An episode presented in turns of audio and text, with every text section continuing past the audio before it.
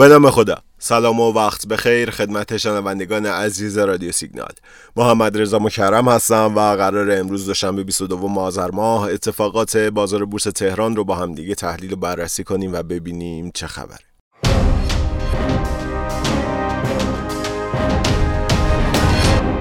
خب در حالی که شرایط معاملات چهارشنبه هفته گذشته یه مقدار بهتر بود بازار متعادل شده بود و شاهد کاهش خروج نقدینگی حقیقی بودیم انتظار می‌رفت این شرایط حداقل چند روزی ادامه داشته باشه اما اینطور نشد.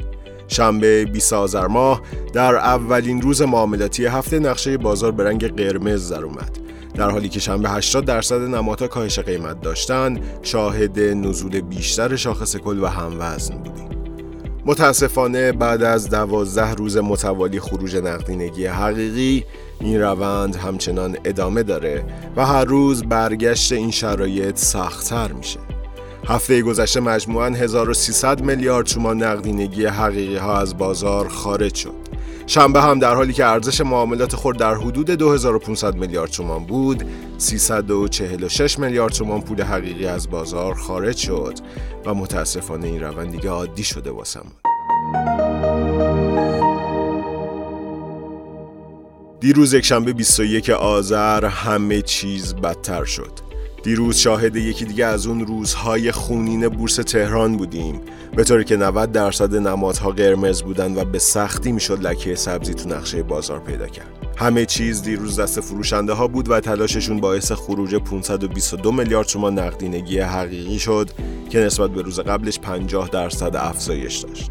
علاوه بر اینها ارزش معاملات خورد به 2000 میلیارد تومان رسید و رکود بازار عمیقتر و ترسناکتر شد.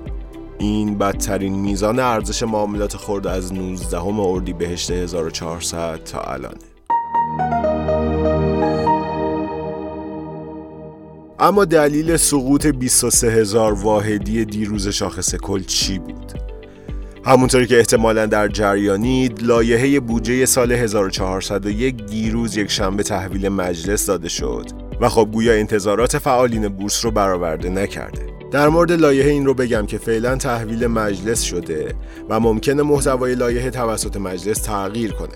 بعد از اون لایحه به شورای نگهبان میره و در صورت تایید شورای نگهبان لایحه بودجه تحت عنوان قانون قابل اجرا خواهد بود. یه توضیح یه خطه راجب ماهیت بودجه بدم. ممکنه خیلی از دوستان این لفظ رو بارها شنیده باشن اما نسبت بهش ایده ای نداشته باشن.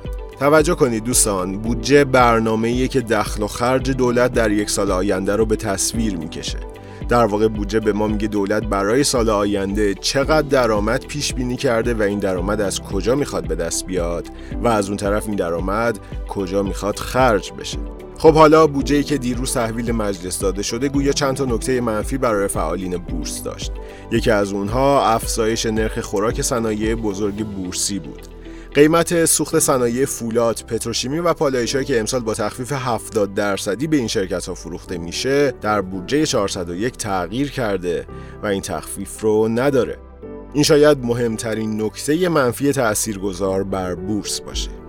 چرا که اغلب این صنایع مشمول قیمتگذاری دستوری از سوی دولت هستند و اگر نرخ خوراکشون افزایش پیدا کنه قطعا حاشیه سودشون میاد پایین و طبیعتا شرایطشون سختتر از این میشه